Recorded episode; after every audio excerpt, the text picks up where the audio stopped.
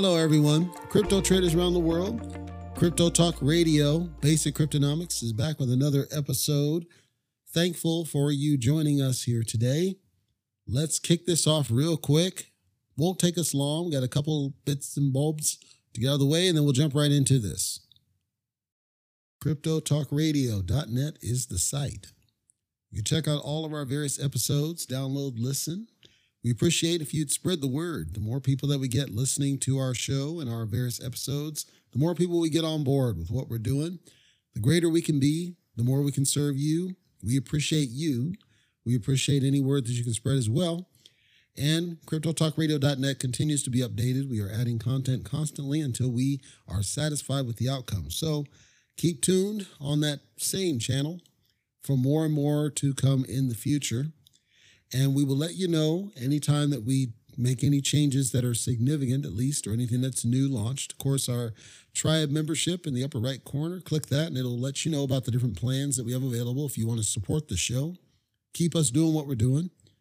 Pass us a little bit of money. It's not a lot, but you get a lot of value for each of those tiers. Check that out at cryptotalkradio.net. Let's go ahead and get into our internal news for today.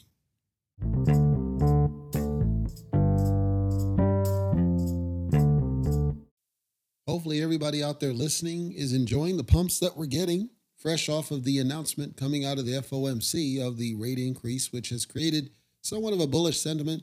And now we will create some levels of resistance that we need to test. Now comes the hard part.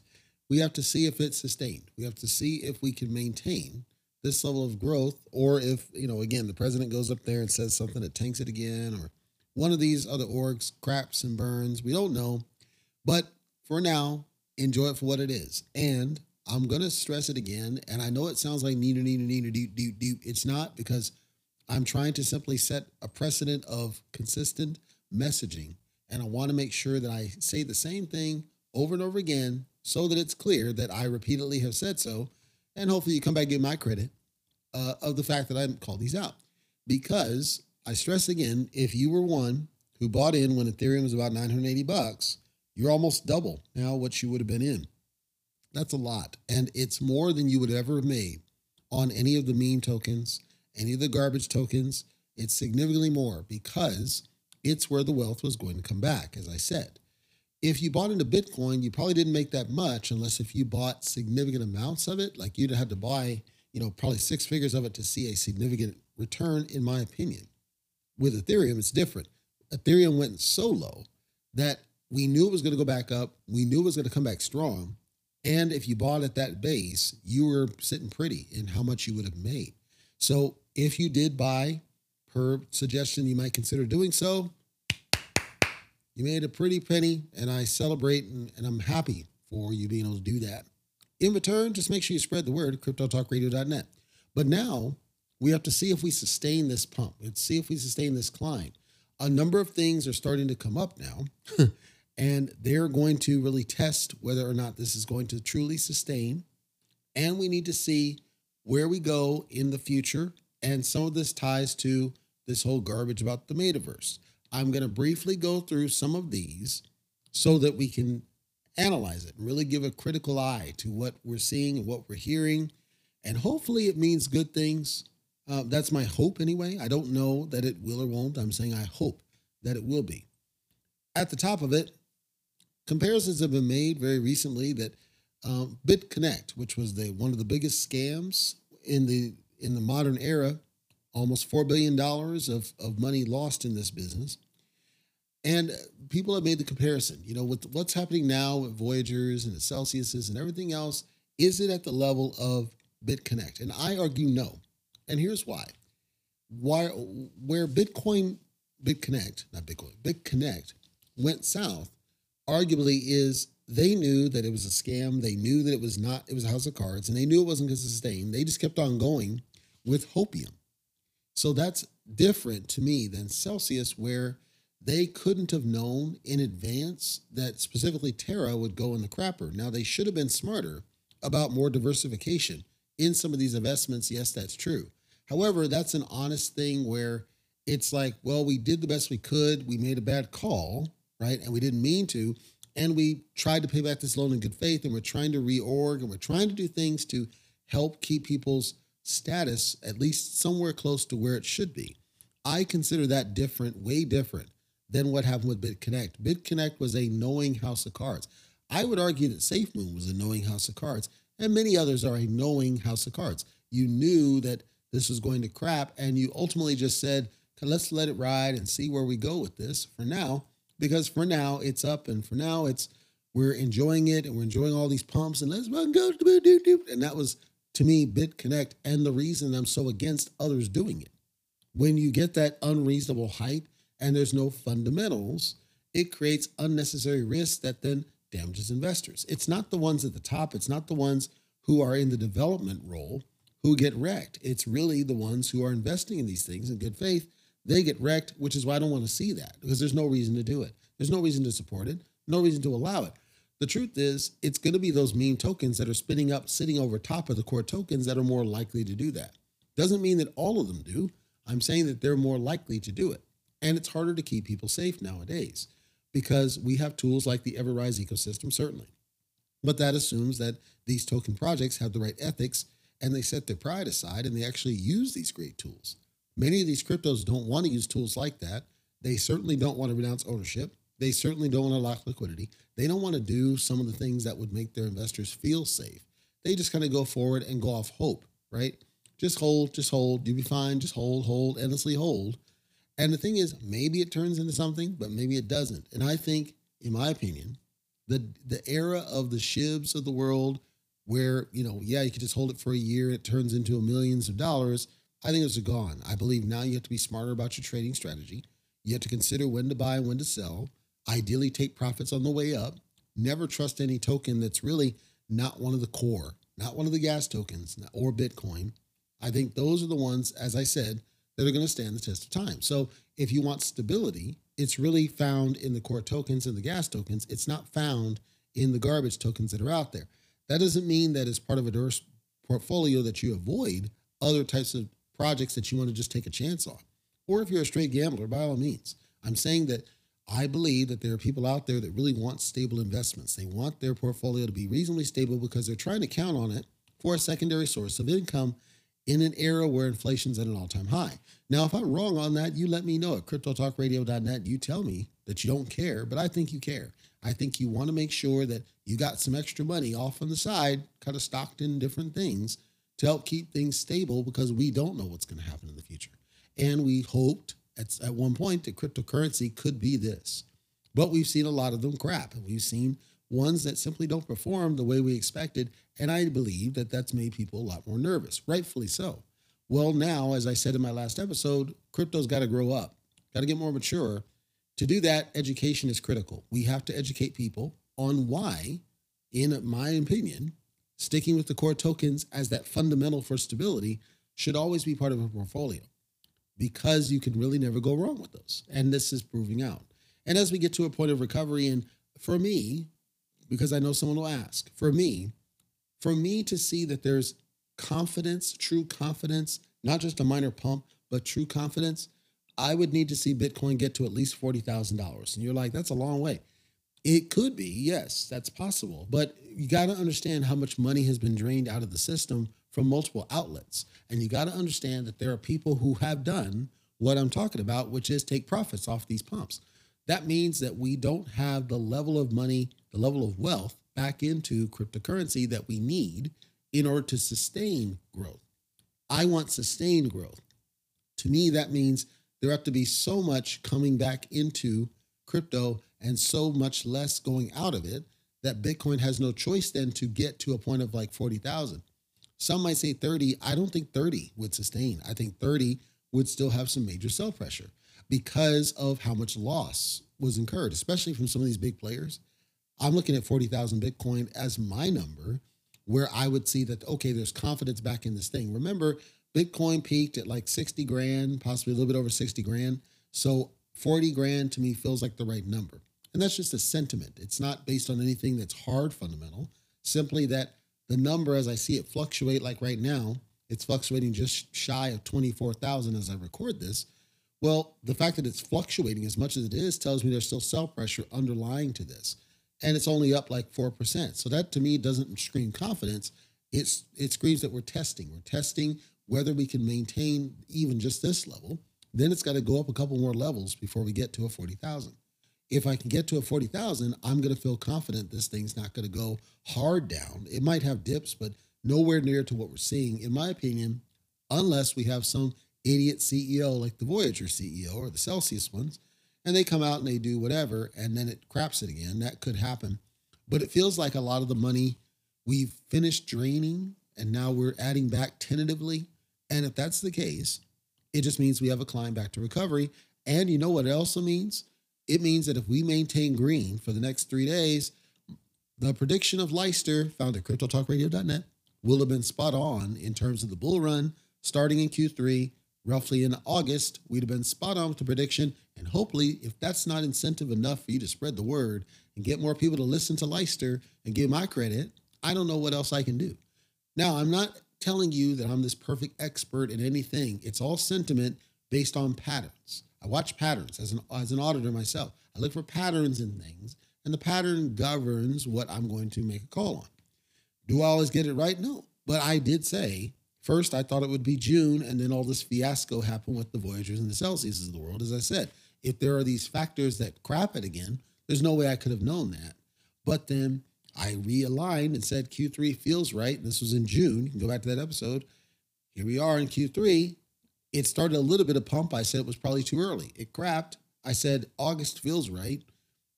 We could have another crap because there are unknown factors, but right now we're at the green right on time. So if it sustains, it means Leister called it, and hopefully that's incentive enough to prove I'm pretty good at this. I'm not, I don't need to go through hardcore hardcore reviews of graphs and everything for the core token. Certainly, I don't. I can look at patterns and tell what's really going on, watch the news, and then the news gives me some hints as well. Speaking of news, Voyager finally, the United States government's come out and they said and this is uh, FDIC and the Federal Reserve, and FDIC is the organization that insures funds on behalf of depositors. In other words, if you have an account at a bank, your funds are insured by the FDIC if it's a legitimate bank, that is. And then the Federal Reserve is basically a bunch of banks? Have come out and then said, you know what, look, you need to stop saying all these statements, these false statements, talking about, you know, people's funds are protected. And I called this out too that in the terms and conditions that nobody reads, smart companies have been saying, you know what, we don't make any promises that you're gonna your money's gonna be safe and it could be lost tomorrow and you know do your own research etc apparently the fdic specifically fdic they were under the impression that statements might have been made that gave customers some assurance that voyager was fdic insured or that the money would be protected or that insurance would cover it. I talked about this with one of these tokens. I talked about the SAFU which is the fund that's used by the binance.com exchange. And i said that that fund is designed to help reimburse anybody whose investment into that exchange, if there was something where the funds were lost, it's to help recoup those funds and reimburse people. Now, apparently, Voyager had made some statements. I didn't see any of these, but apparently, they made some statements or references around specifically FDIC, which is kind of weird because everybody knows that they're not FDIC insured. It's no. To be FDIC insured is a well known, well documented process. What was happening was Voyager had a bank themselves, and that bank was located in New York. The bank, because banks do provide FDIC insurance as part of the depository account, the bank was covered, but that doesn't guarantee that the insurance, or excuse me, the investors for the Voyager platform are protected, right? The protection is two different ways. If I have, as an example, if I have my money sitting off at a bank somewhere and I tell you, I'm going to let you borrow $1,000 from me. So I hand you the $1,000. The moment it leaves my account, there is no protection for you. If you put it in your bank and your bank provides you protection, you then get protection from your bank. Just because I happen to broker a loan for you from funds that are under a protected insured account, it's going to leave that account. And when it leaves the account, it's no longer protected. So if there was a statement made that talked about FDIC insured, that's pretty bad. That means you're totally misrepresenting to people. And if nobody vetted that, because that should be obvious, it should be obvious known that that would never have been the case because of the way money moves, right? If what they were implying is that by depositing money into us, we're going to put the money into our bank and that gives the FDIC insurance protection. That's still inaccurate because the insurance protection is for Voyager, not for the the, the uh, investor. The investor is not protected. And that needs to be clear. Just because you give, so using my example, if you gave me $1,000 to hold on to, and I put it in my bank account, it's FDIC insured, and I tell you I'll pay you $5 every week or something, your funds, your $1,000 are not protected by FDIC for you. They're protected for me as part of the general account. You have no individual protections simply because it's in my account, because it's in my account. The protection is about the account, not the funds. So if they made such a statement, I didn't see that they did, but if they did, that is hugely misrepresented. And I would like to see when we talk about smart regulations, stuff like that absolutely cracked down on. Like that's one where I would say, no, I want that company shut down and I want them to be forced to reimburse everybody that was at a loss, period, point blank, because that's it's blatantly unacceptable. And I don't know if, again, there was a statement made. Chances are it was represented in a certain way that could have been borderline misleading because they tried to sneak a fast one in there. Can't say that for a fact, but it is what it is. My final bit of news there's a new app or act, sorry, put forth by the government and it's getting a lot of criticism in the smart outlets. And I'm going to stress what I mean here. So, we've talked about on Casual Talk Radio that we have shortages of our semiconductors processing. And in Crypto Talk Radio, I said that that also affects mining, right? And it affects everything else, but it certainly affects mining. And nobody had tried to do anything about this. This was self inflicted. We encourage offshoring, send all our stuff overseas, and then cut tens of thousands of jobs to send it all overseas and then now, when there's a crisis, whether it's a war or whatever, now it's hard for us to get our act together. And I said on Casual Talk Radio, what we should be doing is forcing all that back to domestic so that we have local presence to do what we need to do for sustainability so that if there is something that happens overseas, we're not left with our pants down with a jar of Vaseline off to the side, right? Well, this bill, and it's bipartisan, so it passed through Congress pretty clean. And what it's trying to do is say we're going to have some advisory. We're going to talk about blockchain. We're going to talk about cryptocurrency. We're going to talk about innovation. We're going to talk about all this stuff and get back to semiconductor manufacturing, get the levels back to where we want them to be. This the criticism on this is around the fact that there's money and it's believed to basically be kind of this bribe or an extortion fee, depending on who you how you perceive it. But it's essentially a bribe. It's essentially saying these companies refuse to ramp up or bring operations over here unless you pay us X. And the bill is making X available to because we have no choice, because we need to have more in the semiconductor production to resolve all the issues that we have. Like if you think of PS5, PS5 is still scarce to this day. That's a joke. It came out ages ago. And hardly anybody can get one because of scalpers and this shortage. But it's also affecting things like tablets and phones and computers and you know graphics cards. It's affecting a lot of different th- things. And unfortunately, the current administration sat on it for the duration of 2021, and we're almost at the end of 2022, and they're just now doing something about it after everybody's already suffered through this. So now they're going to be tossing a bunch of money to try to get this these organizations to ramp the production or bring the production back to domestic so at least we have some production happening locally. Is it a good bill? I don't know that it is or isn't a good bill. That's not for me to say. What I am saying is I'm disappointed that they took so long to do anything at all, number one.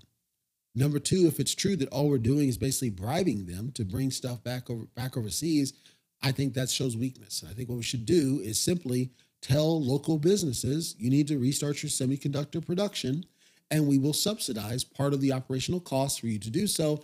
In exchange, you will hire everybody who is qualified. You're not going to discriminate against for college degrees. You're not going to do all this picky nonsense. Hire every capable person you can, anybody who wants to work, and you will train them and you will mentor them because that encourages job growth. Second, it's a sentiment, positive sentiment, saying, We want you to come back to work. Third, it helps with taxes because we collect taxes for the payroll. Four, it helps the business because they can do the ramp up production and minimize their expense because it's partially subsidized. But the subsidy is because everybody needs it. The government themselves need it. So I think they should have taken a better stance. Is it good they're doing something? Yes. Is it good for cryptocurrency? Yes.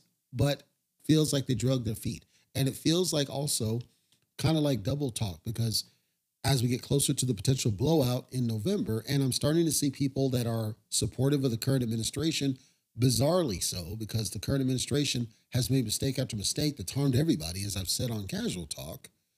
I think this is simply smoke to hide the potential blowout in November. Because if we were to have a blowout in November, we wouldn't have bribes, we'd have threats. It's like, look, you need to do this. It is what it is. You're going to lose this. And then we would see action. And that would be the right way to do it.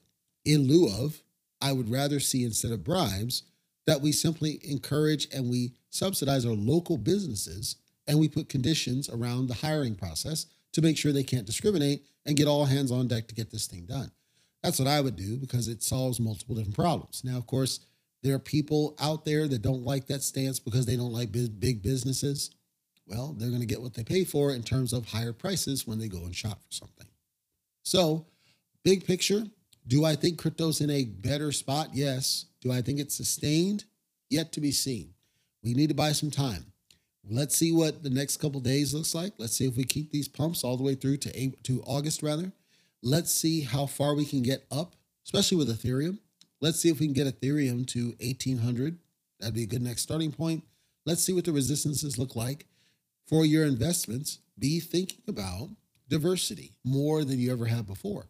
Make sure that stability is part of your portfolio. Don't just jump into it. Certainly don't YOLO in any one project. I'm saying make sure to have other projects to help stabilize the overall portfolio rather than just jumping into every single gamble. Now, it's totally up to you what you do with your money, but I would like to see, because we don't know what the future holds, that you focus on a stable portfolio first and foremost.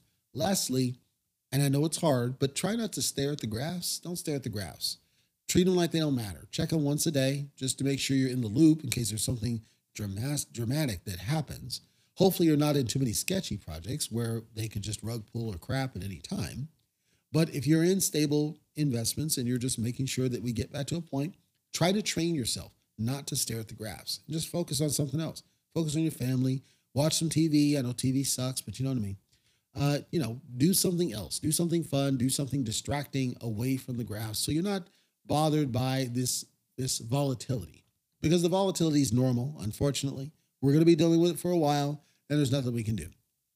On a closing note, if you're listening to this and you are a subscriber on our podcast to our alerts and emails, or you just simply stumble across this from one of our various outlets or whatnot, um, I do recommend you check out our site.